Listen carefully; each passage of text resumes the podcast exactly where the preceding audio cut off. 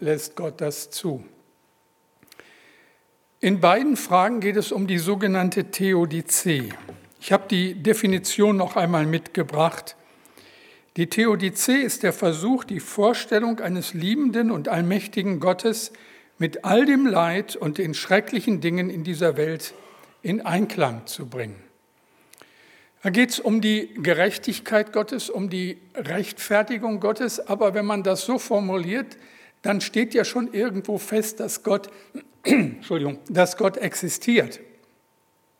Aber ich denke, das ist heute zunehmend die Frage, ob er denn überhaupt existiert. Wenn er nicht existiert, muss ich ihn auch nicht zur Rechenschaft ziehen. Und so wird bei dem, was ich gestern gesagt habe und dann auch heute Abend, das immer mitspielen. Die Frage, gibt es ihn denn überhaupt? Und wenn es ihn gibt, dann allerdings wird diese Frage zu einer brennenden, weil wir dann ja mit einem gewissen Recht fragen oder vielleicht auch zu Unrecht fragen, Gott, warum lässt du das zu? Wenn es einen liebenden und allmächtigen Gott gibt, warum hilft er dann nicht? Und ich möchte wetten, jeder von uns hat in einer bestimmten Situation seines Lebens das schon mal so gefragt. Herr, warum hilfst du mir jetzt nicht? Warum muss mir das jetzt auch noch passieren? Warum bist du, der allmächtige Gott, jetzt nicht in der Lage, meine Situation zu verändern? Ich muss mal einen Schluck trinken hier. Ich weiß auch nicht, wieso jetzt plötzlich. Also die Theodizee-Frage konfrontiert uns immer wieder mit diesem schier unlösbaren Problem. Und als Christ bleibt mir dann immer wieder nur die eine oder Gott sei Dank die eine Möglichkeit, dass ich Gottes Wort konsultiere und frage, Herr, was sagst du denn dazu? Was offenbart mir dein Wort in dieser für uns so schwierigen Frage und diesem schwierigen Problem? Neben dem, was ich gestern gesagt habe, möchte ich auch jetzt noch, bevor ich dann zum eigentlichen Thema komme, so ein paar Dinge ansprechen. Ihr kennt ja alle diesen Ausspruch, Not lehrt beten. Aber der stimmt nur teilweise. Not lehrt unter Umständen auch Fluchen. Das ist nicht selbstverständlich, dass Not beten lehrt. Die Bibel betont gleich dreimal, dass Hiob ein frommer und rechtschaffender und gottesfürchtiger Mann war, der ein vorbildliches moralisches Leben geführt hat. Wen wundert's? Er war auch ein überaus erfolgreicher, gesegneter, wohlhabender Mann. Er hatte eine Frau, er hatte viele Kinder und ein großes Vermögen. Und dann wird ihm alles genommen. Er wird krank, seine Kinder sterben, er verliert einen großen Teil seines Vermögens und seine Frau verweigert ihm den nötigen Beistand. Was macht Hiob? Betet er oder flucht er? Wir kennen die Geschichte. Denke, es ist eindrucksvoll und damit ein Vorbild bis auf den heutigen Tag, was Hiob in seiner Reaktion sagt. Hiob 1, 22. In diesem allen sündigte Hiob nicht und tat nichts Törichtes wider Gott. Und ich lese das und denke, bitte Herr, lass mich an dieser Stelle so sein wie er. Aber es kann so unendlich schwer werden.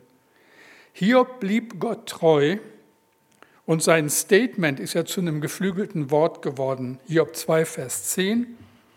Haben wir Gutes empfangen von Gott, und sollten das Böse nicht auch annehmen? Am Ende der Geschichte erhält Hiob keine Antwort auf die Frage, warum. Und ihr Lieben, ich würde es ja gerne ändern, ich habe auch keine Antwort. Die letzte Antwort gibt es nicht.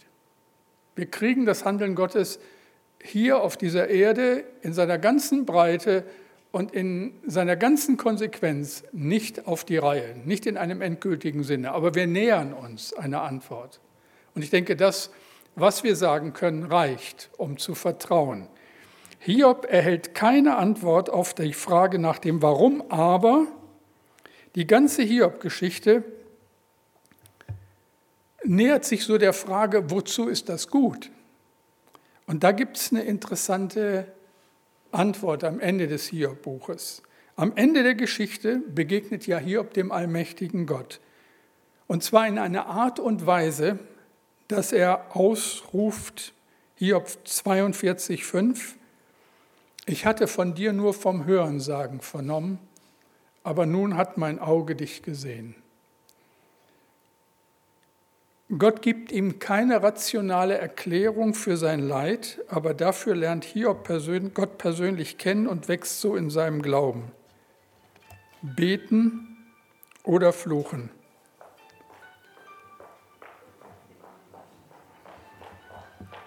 Ich wiederhole noch einmal, was ich gestern an dieser Stelle gesagt habe, weil mir das ganz wichtig ist. Wir haben, wenn es um dieses Thema geht, immer diese beiden Möglichkeiten. Leid wird zum Segen getragen von ewiger Hoffnung, wenn unser ganzes Herz in Gott ruht. Und Leid wird zum Fluch, wenn wir Gott vorschreiben wollen, was er zu tun und zu lassen hat. Die Bibel gibt unterschiedliche, nicht erschöpfende Antworten auf die Frage nach dem Leid. Sie erklärt, wodurch das Leid in die Welt kam. Sie macht klar, dass Gott sehr wohl die Macht hat, Leid zu verhindern. Sie zeigt auch, wie Gott das Leid des Menschen zum Guten nutzen kann. Aber sie gibt uns keine endgültigen Antworten auf alle Fragen, die wir haben. Letzte Antworten stehen aus. Und manchmal denke ich, wir müssen ja auch im Himmel noch was zu tun haben. Nicht, da werde ich einige Leute aber stark interviewen. Also Paulus habe ich mir fest vorgenommen, dass ich mit dem ein ernsthaftes Gespräch führe, was er sich so bei dem einen oder anderen Satz gedacht hat. Das muss er mir erklären. Aber es gibt viel tiefergehende Fragen. Die Frage, die immer wieder in Diskussionen aufkommt, gerade mit Menschen, die lange mit Gott unterwegs sind, wo kommt das Böse eigentlich her? Und darauf haben wir keine letzte Antwort. Die Antwort liegt so in dem Bereich, hängt damit zusammen, dass wir Ja und Nein sagen dürfen, dass Gott uns das zugesteht. Aber woher kommt das? Dass wir dann das Falsche wählen und nicht das Gute. Oder warum verhindert Gott Leid nicht grundsätzlich, wo er uns doch so liebt? Oder die Frage, warum leiden gute Menschen, während es dem Bösen scheinbar so gut geht?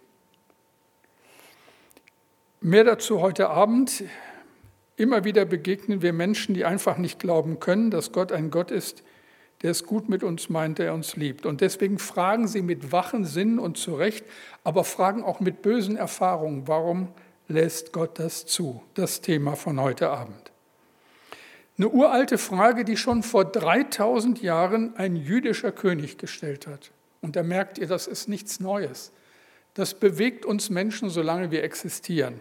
Ich lese euch aus dem Alten Testament vor, aus dem Prediger 8, die Verse 10 bis 17. Da schreibt der damalige jüdische König Salomo. Ich sah, wie Menschen, die von Gott nichts wissen wollten, in Ehren begraben wurden, während man andere, die Gott gehorchten, aus der Nähe des Heiligtums vertrieb und sie vergaß in der Stadt. Auch das ist sinnlos. Die Verbrecher werden nicht schnell genug bestraft. Und das verführt viele dazu, Böses zu tun. Manch einer hat schon hundert Verbrechen begangen und lebt immer noch. Ja, auch ich weiß, wer Gott ehrt und ihm gehorcht, dem geht es gut. Wer Gott missachtet, muss die Folgen tragen. Er verschwindet so plötzlich wie ein Schatten, weil er keine Ehrfurcht hat vor Gott. Und trotzdem geschieht so viel Sinnloses auf der Welt. Da geht es rechtschaffenden Menschen so schlecht, wie es den Gottlosen gehen sollte. Und da haben Gottlose ein so schönes Leben, als hätten sie Gottes Gebote befolgt. Das ist völlig sinnlos. Darum rühme ich die Freude, denn es gibt für den Menschen nichts Besseres auf der Welt, als zu essen und zu trinken und sich zu freuen. Das wird ihn bei seiner Mühe begleiten, das kurze Leben hindurch, das Gott ihm gegeben hat. Ich bemühte mich, die Weisheit kennenzulernen und das Tun und Treiben auf dieser Welt zu verstehen, doch ich musste einsehen, was Gott tut und auf der Welt geschehen lässt, kann der Mensch nicht vollständig begreifen, selbst wenn er sich Tag und Nacht keinen Schlaf gönnt. So sehr er sich auch anstrengt, alles zu erforschen, er wird es nicht ergründen. Und wenn ein weiser Mensch behauptet, er könne das alles verstehen, dann irrt er sich.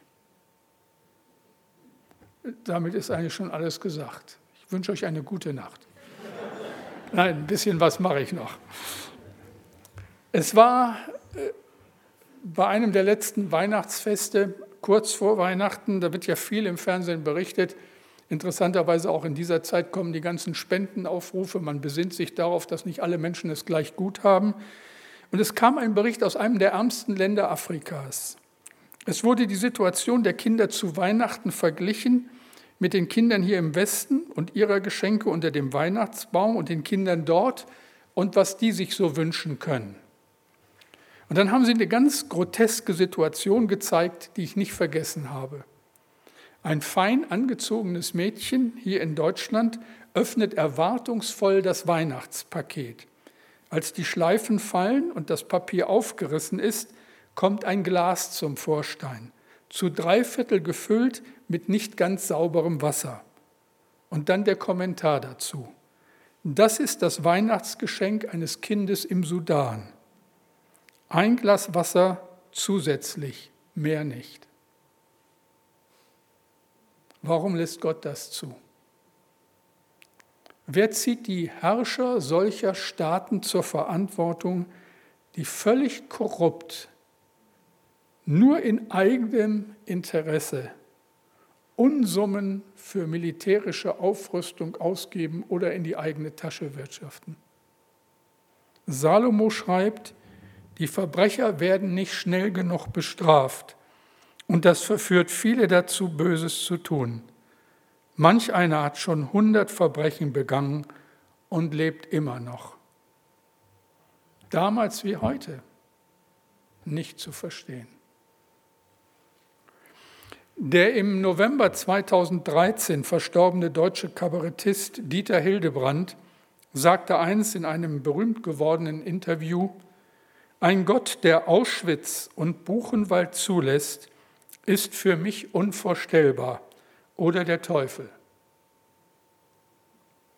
Udo Lattek, ehemals Trainer von Bayern München, sagte anlässlich des Todes seines 15-jährigen Sohnes, mit einem Gott, der den unschuldigen Menschen so leiden lässt, möchte ich nichts mehr zu tun haben. Segen oder Fluch? Und quälend sind doch diese Fragen, auch für uns, auch für mich. Das kann ich ja nicht so wegwischen, nicht so aus dem Ärmel schütteln. Gerade wenn ich hier vorne stehe und mir anmaße, Wahrheit weiterzugeben. Warum lässt Gott das zu? Wo ist er in dem Elend auf dieser Welt? Wisst ihr, da amüsieren sich die einen lauthals zu Tode, erfinden die Satten der reichen Länder immer neue Diäten, während die Armen verhungern.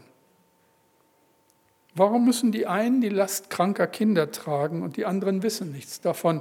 Warum fallen Flugzeuge vom Himmel und rollen Lawinen ins Tal? Ich musste an Martin denken. Martin war unter anderem Autor in der Zeitschrift Aufatmen, verheiratet mit Gysi, Vater von drei Söhnen, Unternehmer und Mitglied im Leitungskreis des Dünenhofs. Lieber Bruder, mit dem ich viel zusammen gemacht habe, ein Vorbild. Toller Mann. Am 10. August 2016 verabschiedet er sich vor dem Frühstück von seiner Frau, um noch eine Runde schwimmen zu gehen. Er sollte nie mehr zurückkommen. Zwei junge Männer zogen ihn aus dem See, aber da war er bereits tot, Herzstillstand. Ein paar Tage später habe ich ihn in seinem Heimatdorf beerdigt. Und es war unfassbar. Und er fehlt uns bis heute. 2014 fuhren Esther und ich nach Schweden und wollten zwei Tage später mit unseren Freunden im gemeinsamen Ferienhaus in der Nähe von Stockholm Urlaub machen. Ich werde nie den Augenblick auf der Straße in dem kleinen Ort Oskarshamn an der Ostsee vergessen. Die beiden Frauen gucken sich noch Geschäfte an, ich gehe vor und plötzlich klingelt mein Handy. Unsere Freundin ist dran und teilt uns mit, dass ihr Mann vor zwei Stunden mit dem Flugzeug über Bremen abgestürzt ist vielleicht 500 Meter von seinem Zuhause entfernt in Huckelriede. Matthias Schulz, ihr habt das damals mitbekommen, unser Gemeindeleiter, mein Freund, war tot. Aus unserem gemeinsamen Urlaub wurde nichts. Wir fuhren am nächsten Tag zurück nach Bremen. Statt mit Matthias am Ostseestrand Fische zu fangen, hielt ich 14 Tage später die Trauerrede für ihn und über 800 Menschen kamen zum Gottesdienst, um Abschied zu nehmen. So viel Leid im Leben so vieler Menschen und eine gehörige Portion auch in deinem und in meinem Leben. Und in Anlehnung an ein bekanntes Kirchenlied ist man dann schon geneigt, hin und wieder zu fragen, wo ist denn nun der Gott, der alles so herrlich regiert? So viele Fragen und so viele mögliche Antworten. Und wisst ihr, wenn man all das so auf sich wirken lässt, dann gibt es ja eine ganz radikale Antwort. Die hat uns gestern schon beschäftigt und die muss uns auch jetzt beschäftigen. Die Frage nach dem Leid, die radikalste Antwort darauf ist die Antwort der Atheisten. Es gibt keinen Gott. Der Himmel ist leer. Wir sind allein im Universum und alles hat keinen Sinn. Damit ist auch aller Erklärungsnotstand behoben. Salomo hat schon vor 3000 Jahren geschrieben, ich sah, wie die Menschen, die von Gott nichts wissen wollten, in Ehren begraben wurden, während man andere, die Gott gehorchten, aus der Nähe des Heiligtums vertrieb und sie vergaß in der Stadt. Auch das ist sinnlos.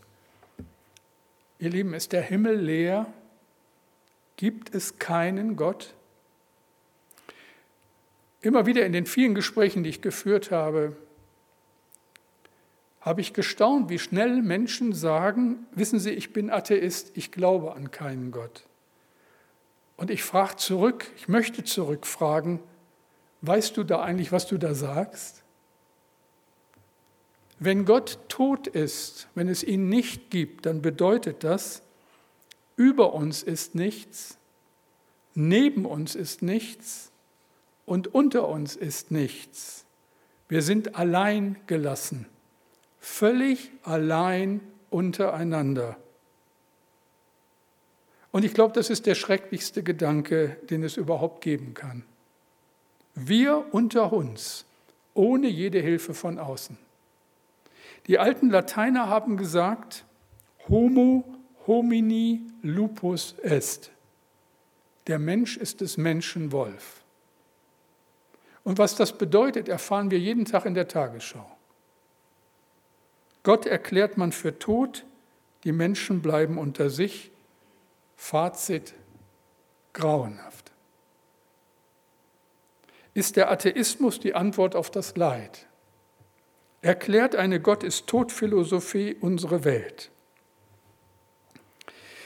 Bezeichnenderweise war es ein Naturwissenschaftler, Professor Walter Smith, der uns Studenten in Basel immer wieder sagte, ein Blick auf das Universum sollte für jeden Menschen von halbwegs gesicherter Intelligenz genügen, um von der Existenz Gottes überzeugt zu werden.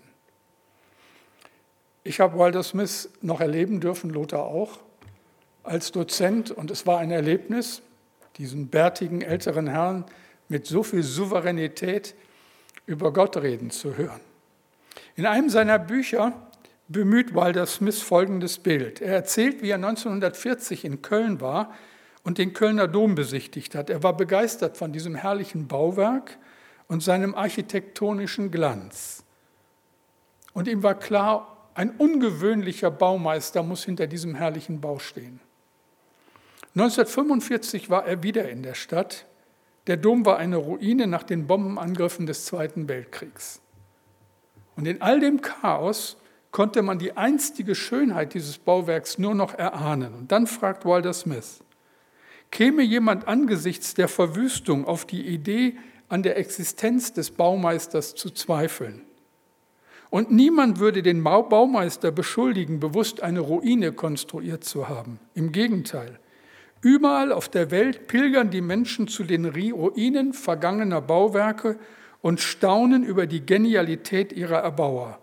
Sie sind ein Beweis für den dahinterstehenden Schöpfergeist.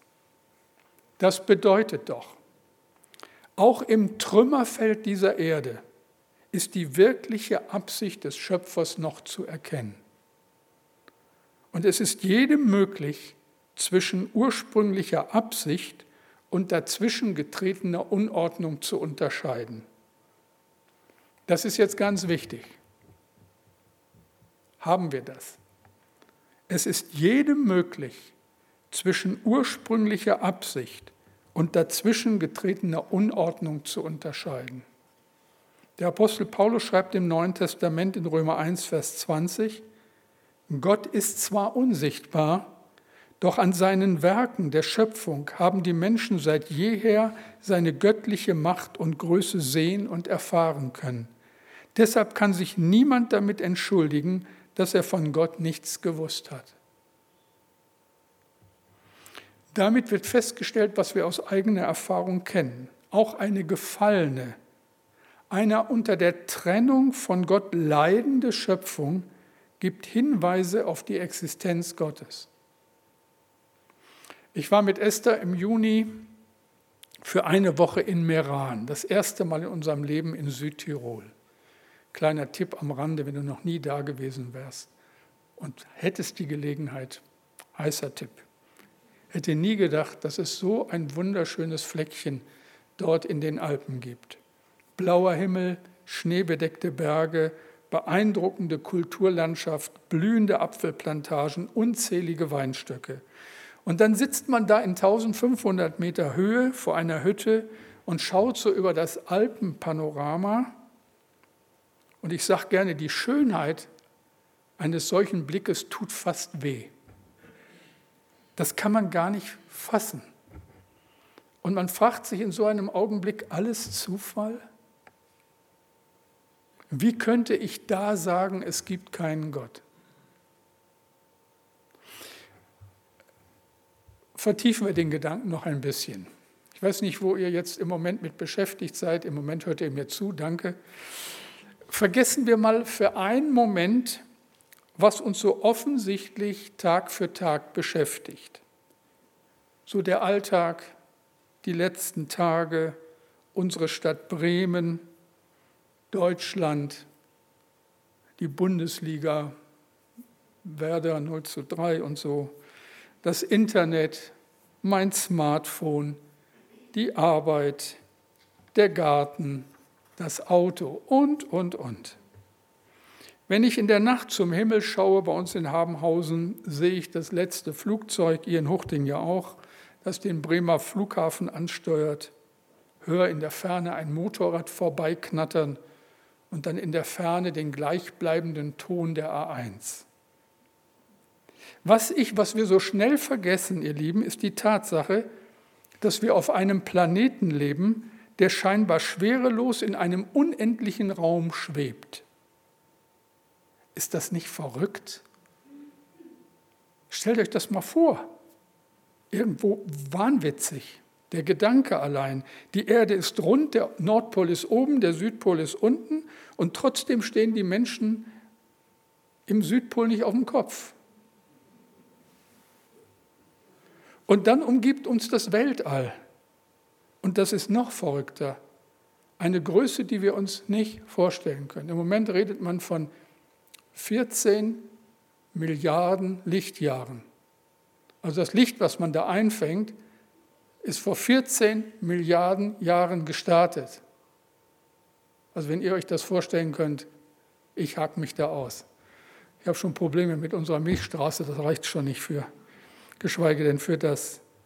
Also die Größe können wir nur beschreiben, berechnen und jedes Mal kommen neue Zahlen auf den Tisch. Sterne über Sterne, die uns die Nacht erhellen und deren Zahl jenseits aller Vorstellung steht. Und man fragt sich, wer sind wir? Wo kommen wir her und wie hat das alles angefangen? Und ich denke, darüber muss man mal nachdenken und die Banalitäten unserer kleinen persönlichen Welt ein wenig in den Hintergrund drängen. Ich musste lachen, als ich bei dem norwegischen Schriftsteller Justin Gorda las, aber es gibt Mädchen, die vor lauter Wimperntusche diesen Weltraum nicht sehen können. Und es gibt auch Jungen, die vor lauter Fußball keinen Blick über den Horizont werfen können. Es besteht ein ziemlicher Unterschied zwischen einem Schminkspiegel und einem brauchbaren Teleskop.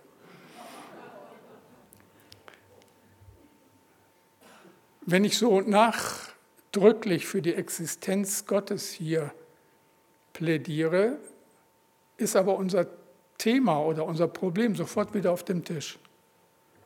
Wenn Gott also wirklich existiert, und dafür spricht so viel, warum lässt er dann alles zu? Und unsere Zweifel und vielleicht auch unsere Anklage steigt zum Himmel. Ihr habt sicherlich längst gemerkt, dass ich mir die Antwort auf diese Frage nicht leicht mache, weil ich sie nicht leicht machen kann. Ich will auch ganz deutlich sagen, dass Fragen bleiben. Salomo, dessen Weisheit in der Antike berühmt war, wie die Weisheit keines anderen, schreibt in Prediger 8, Vers 17, und wenn ein weiser Mensch behauptet, er könne das alles verstehen, dann irrt er sich. Also ich bin weit davon entfernt, alles zu verstehen, aber das darf mich ja nicht am Nachdenken hindern, wie das Lothar zu Anfang sagte. Ich glaube, die Menschen haben ein Recht auf eine intelligente Antwort, auf unser Nachdenken, bei allem Vertrauen. Ich will fragen dürfen und ich will die richtigen Fragen stellen. Eins zum Beispiel, wenn Gott existiert, muss klar sein, die anklagende Frage, Gott, warum lässt du das zu, ist eigentlich nicht zulässig. Warum? Stell dir mal vor, wir säßen in einem Gerichtssaal. Auf dem Richterstuhl sitzen Herr Meier, Frau Schulze und Pastor Pache. Und auf der Anklagebank sitzt Gott. Und nun klagen wir Gott an und fordern ihn auf, sein Verhalten zu rechtfertigen. Sorry, aber das ist ein unmöglicher Gedanke. Wenn Gott Gott ist, dann ist er allmächtig und souverän und dann ist er nicht anklagbar. Wir können um Erklärungen bitten, aber mehr auch nicht. Sonst ist Gott nicht Gott. In der Bibel heißt es Römer 9, Vers 20, so, was bildest du dir ein? Du bist ein Mensch und willst anfangen, mit Gott zu streiten? Sagt etwa ein Gefäß zu dem, der es geformt hat, warum hast du mich so gemacht, wie ich bin? Und wir denken nochmal an Hiob, der kapitulieren muss und sagen muss, auf tausend Fragen nicht eine Antwort. Ich hatte von dir nur vom Hörensagen vernommen, aber jetzt hat mein Auge dich gesehen. Dabei ist es doch eine ganz andere Frage, die wir klären müssen. Gehört denn Gott überhaupt auf die Anklagebank? Hebt er das Gewehr und drückt ab? Steuert er den Welthandel, indem die einen in ihrem Überfluss alles vernichten, um die Preise zu halten und die anderen vor Hunger sterben? Verführt er die Menschen dazu, Drogen zu nehmen, obwohl jeder weiß, wie gefährlich das ist? Säuft er die Menschen zu Tode und ruiniert, ruiniert damit ihr Leben? Ruiniert er die Ehe? Schmeißt er den ganzen Müll ins Meer? Wir Menschen sind es doch. Und wie viele sind auch noch stolz darauf, dass sie den Glauben ihrer Kindertage abgelegt haben, dass sie keinen Gott mehr brauchen. Wir betonen doch ständig, wie wir alles im Griff haben und solche schwächlichen Äußerungen wie das Gebet nicht mehr brauchen. Wenn wir Erfolg haben, dann geht es auf unser Konto. Was schert uns da der liebe Gott? Und wenn alles schief geht, dann fragen wir, warum lässt Gott das zu? Und so stellt sich das Leben von so vielen Menschen dar. Wenn die Sonne scheint und es ihnen gut geht, scheren sie sich einen Dreck um Gott. Sie heften sich die Orden an die Brust und beanspruchen alle Ehre. Sie haben alles im Griff. Aber dann doch nicht. Und plötzlich fragen die Menschen nach Gott. Sie setzen Gott auf die Anklagebank nachdem sie durch ihr Verhalten längst erklärt haben, dass er gar nicht existiert. Und wisst ihr, das ist widersinnig, das ist dumm, das ist inkonsequent. Wenn wir die Frage nach dem Warum stellen, dann müssen wir wohl zuerst fragen, Warum lässt der Mensch das zu? Aber da wird es schwierig. Es ist viel einfacher in der Diskussionsrunde am Stammtisch bei einem guten Glas Bier über das Elend in dieser Welt zu schwadronieren und Gott die Schuld in die Schuhe zu schieben. Und keiner denkt darüber nach, welche Verantwortung dabei bei ihm selber liegt, bei einem selber liegt. Der Journalist Peter Hane schreibt in einem seiner Bücher, es ist doch erschütternd. Wir krümmen keinen Finger, um Notlindern zu helfen, gebrauchen aber diese Not, um sie als Argument gegen Gott ins Feld zu führen. Gott macht uns in der Bibel schonungslos klar, wer Hauptverursacher des Leids in dieser Welt ist, der Mensch selbst. Wie viele Kinder sind schuld daran, dass ihre Eltern so früh verfallen sind, weil sie Nächte durchgeweint haben über der Not mit ihren Kindern? Wissen junge Leute, was sie ihren Eltern antun, wenn sie böse Wege gehen? Wie viele Eltern haben das Scheitern ihrer Kinder zu verantworten, weil sie ihnen Liebe und Erziehung schuldig geblieben sind? Ich glaube nicht, dass die PISA-Studie in erster Linie das Versagen der deutschen Schule darstellt. Vielmehr offenbart sie die Not in den deutschen Familien. Was spielt sich alles hinter den gut aussehenden Fassaden ab, den bürgerlichen Fassaden? Allein der Alkoholismus ruiniert in unserem Land jährlich Tausende und Abertausenden das Leben. Wie viele Ehen unter dem versprochenen siebten Himmel sind zur Hölle geworden? Warum ist das so? Karl Carstens, ehemals deutscher Bundespräsident, hat einmal gesagt, die Ursache allen Übels auf unserer Erde ist der Abfall des Menschen von Gott.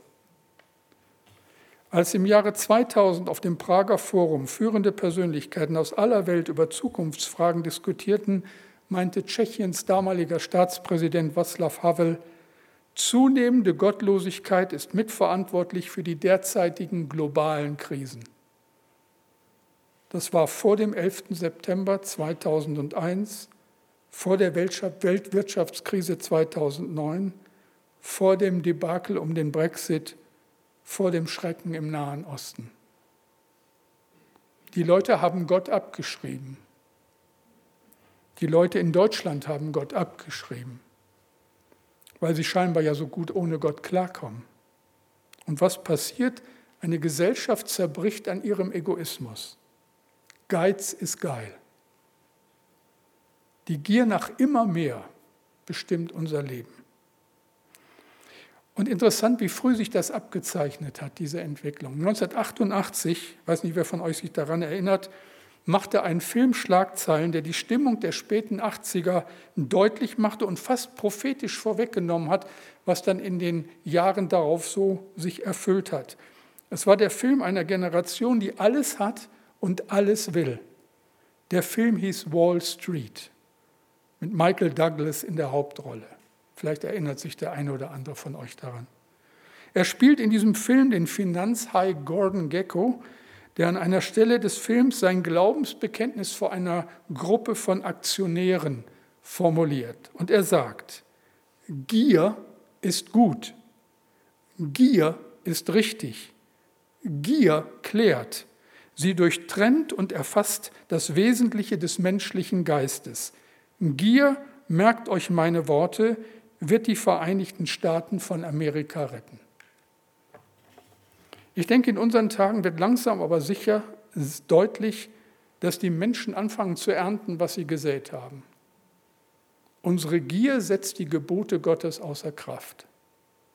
Und vielleicht hat die ganze Hektik und der Stress unseres Lebens auch etwas damit zu tun, dass wir immer mehr wollen, weil unsere Ansprüche immer höher werden oder andere wollen immer mehr von uns und wir können uns dem gar nicht entziehen. Gutes verkehrt sich in Böses. Und das beobachten wir, solange es Menschen gibt. Wir beobachten es auf der ganzen Welt. 1867 erfindet Alfred Nobel das Dynamit als Hilfe im Bergbau. Was hat der Mensch daraus gemacht? Bomben. 1938 entdeckt Otto Hahn die Kernspaltung des Atoms. Was hat der Mensch daraus gemacht? Bomben.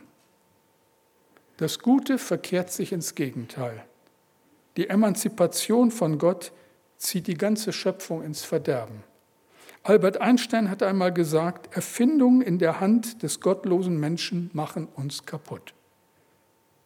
Und in dieser von Gott abgefallenen Welt müssen wir leben. Auch wir Christen. Jeden Tag. Und wenn ich jetzt aufhören müsste mit meinem Vortrag, wäre das sehr schade. Wir haben jetzt Pause. Und dann machen wir weiter. So, ihr Lieben, noch einmal durchatmen. Und der letzte Teil dann des heutigen Abends. Wir haben gerade aufgehört äh, mit dem Satz, mit der Feststellung, und auch wir als Kinder Gottes müssen in dieser gefallenen Welt leben. Eine Frage muss ich aber jetzt noch stellen, da komme ich nicht drum herum. Wenn Gott allmächtig ist, warum verhindert er nicht dieses ganze Chaos? Warum verhindert er nicht, dass in diesem Augenblick, in dem ich hier rede, so viel Leid in dieser Welt geschieht. Und zwar an allen Ecken und Enden, auch in unserem Land. Menschen im Jemen, in Mosambik, in Nordkorea, aber auch in Berlin auf der Kurfürstenstraße und wahrscheinlich auch irgendwo jetzt hier in Bremen. Die Antwort hat, so seltsam das klingen mag, mit unserer Persönlichkeit zu tun, mit der Tatsache, dass wir als Person vor Gott stehen und damit uns unterscheiden von aller Schöpfung. Gott hat uns geschaffen als Wesen, die denken, fühlen und wollen können. Das macht uns in unserer Person aus und das unterscheidet uns tatsächlich von allem anderen Geschaffenen. Gott wollte in uns ein wirkliches Gegenüber haben, auf Augenhöhe. Die Bibel sagt, geschaffen nach seinem Bild. Ich glaube, wir haben viel zu wenig darüber nachgedacht, was das bedeutet. Was uns das für einen Stellenwert gibt. Geschaffen nach seinem Bild. Gott hätte uns völlig anders schaffen können. Er hätte uns schaffen können mit Instinkten, die die eigene Art und die Schöpfung schützen.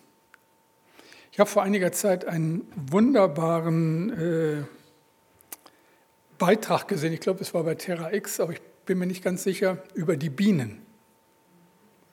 Da gab es schon in meiner Jugend mal so einen tollen Beitrag, den wir immer in den Jugendkreisen gezeigt haben. Die Bienen haben ja den perfekten Staat. Absolut soziales Verhalten, perfekte Geburtenkontrolle, alle leben zum Wohl der Allgemeinheit, Sie kennen keinen Hass und keine Vergeltung. Allerdings glaube ich auch keine Liebe. Warum verhalten sie sich so, wie sie sich verhalten? Sie können nicht anders. Gott hat sie so geschaffen. Punkt. Gott hätte auch uns so schaffen können. Perfekte Lebewesen in einer perfekten Welt. Huxleys schöne neue Welt lässt grüßen. Problem, wir wären keine Person. Was ich meine, versuche ich mal an einem Beispiel deutlich zu machen. Ein Wort an die Männer unter uns. Mal ehrlich, gerade die schon lang verheirateten. Wer träumt nicht hin und wieder von der perfekten Ehefrau? Stell dir vor, du könntest eine bestellen maßgefertigt, nach deinen Vorstellungen programmiert. Sie erfüllt alle deine Wünsche, ist geliebte Model, Hausfrau, Mutter von fünf vortrefflichen Kindern, macht Karriere und liebt dich über alles. Sie funktioniert perfekt, weil sie so geschaffen wurde. Und jetzt, ihr Frauen, muss ich natürlich jetzt um der Gerechtigkeit willen ein ähnliches Bild zeichnen, Wie sähe für euch der perfekte Ehemann aus? George Clooney oder Brad Pitt? Aber nur eben treu, liebevoll, Handwerker, reich, bereit mit euch einkaufen zu gehen, allzeit gesprächsbereit, Kuscheltier mit breiten Schultern, so richtig programmiert nach deinen Vorstellungen. Ihr Lieben, schön, oder? Schön, oder? Aber auch fürchterlich. Ist ja interessant, dass wir im Moment beim Nachdenken über künstliche Intelligenz auch an dieser Stelle basteln. Du brauchst keinen Ehepartner, du brauchst nur eine Puppe. Fürchterlich. Persönlichkeit lässt sich nicht programmieren, Liebe lässt sich nicht programmieren. Sie ist immer freiwillig. Wenn Gott uns nicht die Freiheit gegeben hätte, auch Nein zu sagen, hätte er uns nie erschaffen. Dann hätte die Schöpfung mit den Tieren aufgehört und Gott hätte sich so etwas wie eine elektrische Eisenbahn zum Spielen erschaffen, nur viel aufwendiger und schöner. Aber wisst ihr, eine Eisenbahn liebt man nicht. Für eine Eisenbahn stirbt man nicht. Eine Eisenbahn sagt man auch nicht, ich will mich mit dir verloben in Ewigkeit. Indem Gott uns die Freiheit gab, als eigenständige Persönlichkeiten Ja und Nein zu sagen, ging er das Risiko ein, dass wir Nein sagen. Mit all den Folgen, die wir nur zu gut kennen. Aber er hatte keine andere Wahl. Liebe ist immer freiwillig. Liebe lässt sich nicht erzwingen. Das hat ja selbst der weise König Salomo bitte erfahren müssen. Der konnte sich nur wirklich alles leisten, was wir da von ihm lesen, das lässt uns ja so ein bisschen erschüttert zusammenzucken. Allen erdenklichen Luxus, jede Frau in seinem Reich, die er wollte. Und was ist das Fazit seines Lebens? Alles ist sinnlos, so als wollte man den Wind einfangen. Liebe lässt sich nicht kaufen. Sie ist freiwillig oder sie ist nichts wert. Und all diese Überlegungen führen zu einem bestimmten Schluss, über den man nachdenken sollte. Der deutsche Philosoph Gottfried Wilhelm Leibniz, das war vielleicht so der letzte Universalgelehrte, hat sich intensiv mit der Frage der Theodizee beschäftigt, also mit der Frage der Rechtfertigung Gottes. Er hat auch gefragt, wie passt das von ihm in der Welt zugelassene Übel und Böse mit dem Glauben an seine Allmacht, Weisheit und Güte zusammen. Und in seiner Schrift Essay de Theodicee von 1710 gibt, für, gibt es für ihn nur eine akzeptable Lösung, die ich versuche nachzuvollziehen oder die ich nachvollziehen kann. Unsere Welt ist die beste aller möglichen Welten, schreibt er. Sie besitzt einen maximalen Reichtum von Momenten und in diesem Sinne die größtmögliche Mannigfaltigkeit. Damit wollte er sagen, unter Wahrung unserer Persönlichkeit kann es nur so gehen, wie es geht. Es gibt keine andere Möglichkeit. Die andere Möglichkeit wäre, wir existieren nicht. Gott macht Schluss mit uns. Das hat er übrigens einmal gemacht. Beinahe. Um dann zu sagen, das werde ich nicht noch einmal machen. Warum lässt Gott das zu? Kommen wir noch einmal zu der Frage zurück und betreten den Gerichtssaal. Wir sind am Ende der Zeiten und vor dem Thron haben sich Millionen und Abermillionen Menschen versammelt. Und in ihren Reihen wird heftig diskutiert. Was versteht der schon vom Leid? Hat der jemals leiden müssen? fragt eine Frau. Ein farbiger junger Mann öffnet sein Hemd, zeigt auf die Wundmale an seinem Hals wo sie ihn aufgehängt haben. Schaut euch das an. Gehängt haben sie mich. Wie die Tiere haben sie uns Sklaven behandelt. Soll das ein Gott der Liebe sein? Eine junge Frau bekennt bitter, mich wollte keiner. Ich bin unehelich geboren. Und ein Bürgerrechtler klagt, ohne begründete Anklage saß ich viele Jahre im Gefängnis. Wo war er da? Dann erheben sie die Stimme des Protestes. Gott, du in deinem herrlichen Himmel, was verstehst du von unserer Not? Und dann rotten sie sich zusammen und wollen Gott den Prozess machen. Und sie kommen zu einem Urteil. Er soll all das erleiden, was sie selbst erlitten haben. Ein feiger Richter soll ihm den Prozess machen. Aufgrund falscher Anschuldigungen soll er verurteilt werden. Er soll gefoltert und verspottet werden und schließlich grausam sterben. Und das in aller Öffentlichkeit. Und alle sollen es sehen und ihn verhöhnen. Als sie ihren Urteilsspruch gefällt haben, wird es auf einmal ganz still vor dem Thron Gottes. Plötzlich weiß jeder, um was es hier geht. Allen ist mit einem Schlag klar, genau das ist ja mit ihm passiert. Das Urteil hat er ja längst getragen. Jesus kam in diese Welt, geboren in einem ärmlichen Stall von einer Jungfrau, verlacht, verspottet, geschlagen und schließlich ans Kreuz genagelt. Und allen wird klar, Gott hat das Leid bereits getragen. Und dann wird noch etwas am Ende der Zeiten glasklar sein. Nicht, weil er schuldig ist, hat er das ertragen, sondern weil wir schuldig sind. Und so schreibt der Prophet Jesaja schon im Alten Testament, Jesaja 43, 4 und 5, für wahr er trug unsere Krankheit und lud auf sich unsere Schmerzen.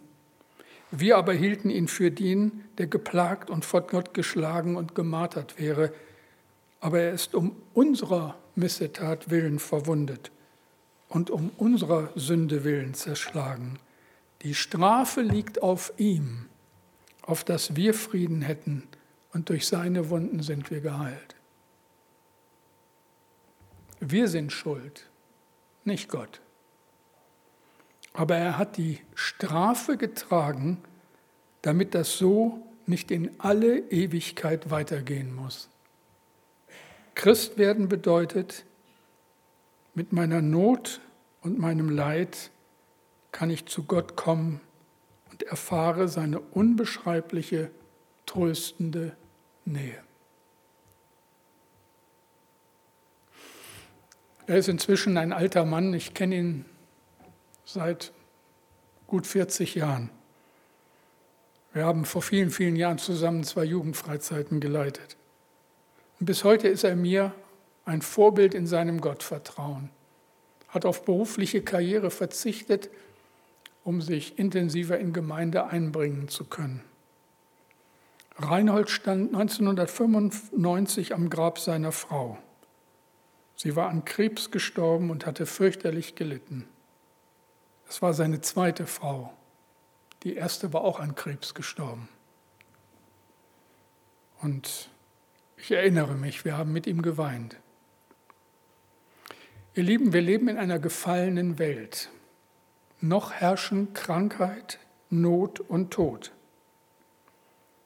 Aber Christsein bedeutet, ich kenne den, der diese Welt überwunden hat.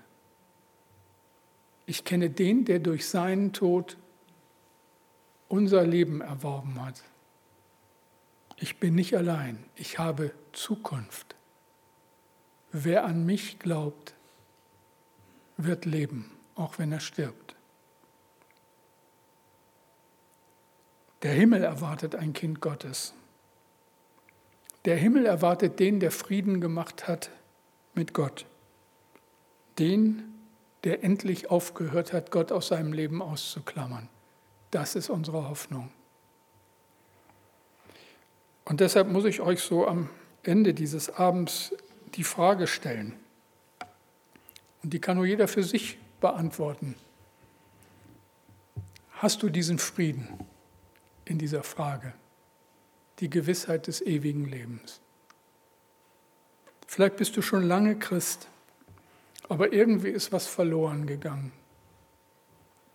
Dieses ursprüngliche Vertrauen, dieser Friede im eigenen Herzen. Vertrauen, Glaube, Liebe, Hoffnung. Ich kann dich nur bitten, die Zeit zu nutzen, Segen Gottes in Anspruch zu nehmen. Vertrau ihm. In der Bibel lesen wir eine ernste Mahnung, die lautet, darum werft euer Vertrauen nicht weg, welches eine große Belohnung hat. Es bleiben letzte Fragen auf dieser intellektuellen Ebene, Fragen, die ich nicht beantworten kann und von denen ich auch behaupte, die wird keiner beantworten können. Und es gibt eine andere Ebene, die Ebene unseres Herzens, wo Gott uns erreicht und wo uns klar ist, er ist da und wir haben allen Grund, ihm zu vertrauen. Und erfahren das immer und immer wieder. Darum werft euer Vertrauen nicht weg, welches eine große Belohnung hat. Ich bin so gespannt auf das, was kommen wird. Ich bin so gespannt auf die Erfüllung der Wette von Blaise Pascal, dass ich zu Recht geglaubt habe und zu Recht auch sehen darf, was dann kommt. Das will ich erleben unter allen Umständen. Und dann will ich noch mit einem persönlichen Zeugnis schließen, bevor ich euch dann gestatte, Fragen zu stellen, wir nicht zu schnell beten, damit ihr sie auch stellen könnt. Ich bin nicht ein Mensch großer Bilder. Also ich beanspruche für mich nicht äh, irgendwelche großen prophetischen Gaben. Aber im Nachklang meiner damaligen OP vor sechs Jahren und dann auch im Nachklang des Verlustes von meinem Freund Matthias Schulz ist mir an einem Nachmittag etwas ganz Seltsames passiert. Und bis heute weiß ich nicht, was das war. Ich sitze in unserem Wohnzimmer auf der Couch. Ich weiß gar nicht, was das für ein Tag war. Irgendwie so, vielleicht nach dem Mittagsschlaf. Auf jeden Fall sitze ich da und, und, und drömel so vor mich hin. Und dann muss irgendwas passiert sein, aber was ich, wie gesagt, nicht, nicht so richtig fassen kann. Auf jeden Fall sehe ich so vor meinem inneren Auge irgendwie so, so, eine, so eine nebelige Landschaft, nicht so ein bisschen diffus, nichts Konkretes, aber so in dieser ganzen Landschaft so wie durch Scheinwerfer so, so runde Stellen, die so angeleuchtet sind. Und ich gehe auf so eine Stelle zu und in diesem ersten Kreis, den ich da so sehe, den ich so betrete, in das Licht hinein, steht mein Freund Matthias, so wie ich ihn kenne oder gekannt habe strahlend, fröhlich, begrüßt mich, hallo Klaus, hakt mich so unter, also wir haken uns so an den Armen unter und tanzen so eine Runde in diesem Kreis. Und dann sagt Matthias, schön, dass du da bist, aber es sind noch andere hier, lass dich überraschen, geh mal weiter. Und dann gehe ich in den nächsten Kreis und da ist jemand, der auch inzwischen beim Herrn Jesus ist und begrüßt mich in derselben Weise. Und ich gehe weiter, dann kann ich mich aber nicht erinnern, wer da sonst noch war. Und dann trete ich in den letzten Kreis und da steht meine alte Gemeindeschwester. Dazu muss man wissen, ich bin so einem ganz frommen Kreis unserer Gemeinschaft groß geworden und gleichzeitig in einer relativ liberalen Kirchengemeinde. Und in dieser liberalen Kirchengemeinde war Schwester Martha so mein Mentor, meine Mentorin in, in frühen Jahren. Die hat mich sehr gefördert. Ich wusste aber bei ihr nie, ob sie gläubig ist, also so im evangelikalen Sinne. Schon irgendwie, aber nicht so richtig. Und da steht sie in diesem Kreis, schaut mich an und sagt zu mir, ne Klaus, da staunst du. Und ich sage, ja, Schwester Martha, aber schön, dass Sie hier sind. Und dann war das alles vorbei. Und bis heute weiß ich nicht, was mit mir da passiert ist. Aber so irgendwie habe ich es aufgefasst, als wenn der große Gott in seinem Humor gesagt hat, Klaus, du ewiger Zweifler, du ständig Nachdenkender, jetzt guck mal und da sei mal endlich zufrieden. Darum bemühe ich mich seitdem. Und ich denke, es gelingt mir immer ein bisschen besser. Jetzt bete ich und dann habt ihr noch Gelegenheit, Fragen zu stellen. Herr Jesus, du weißt um all unsere Fragen und Skrupel und weißt auch, dass wir manchmal auf einsamen Posten sind mit dem, was wir bekennen, glauben, mit dem, was unser ganzes Leben so entscheidend ausmacht. Aber danke für Momente, nicht zuletzt auch in deiner Gemeinde, wo wir immer wieder staunen dürfen über deine Gegenwart, über dein Reden, über all die großen und kleinen Hinweise dafür, dass du wirklich da bist und dass du uns nicht alleine lässt. Danke von Herzen dafür. Danke für deine Gemeinde hier vor Ort. Und ich kann dich nur bitten, dass du die Matthäus-Gemeinde segnest, weiterhin segnest und zum Segen setzt in dieser Stadt. Du tust es seit so vielen Jahren und du wirst es weiter tun. Danke dafür. Amen. Wer hat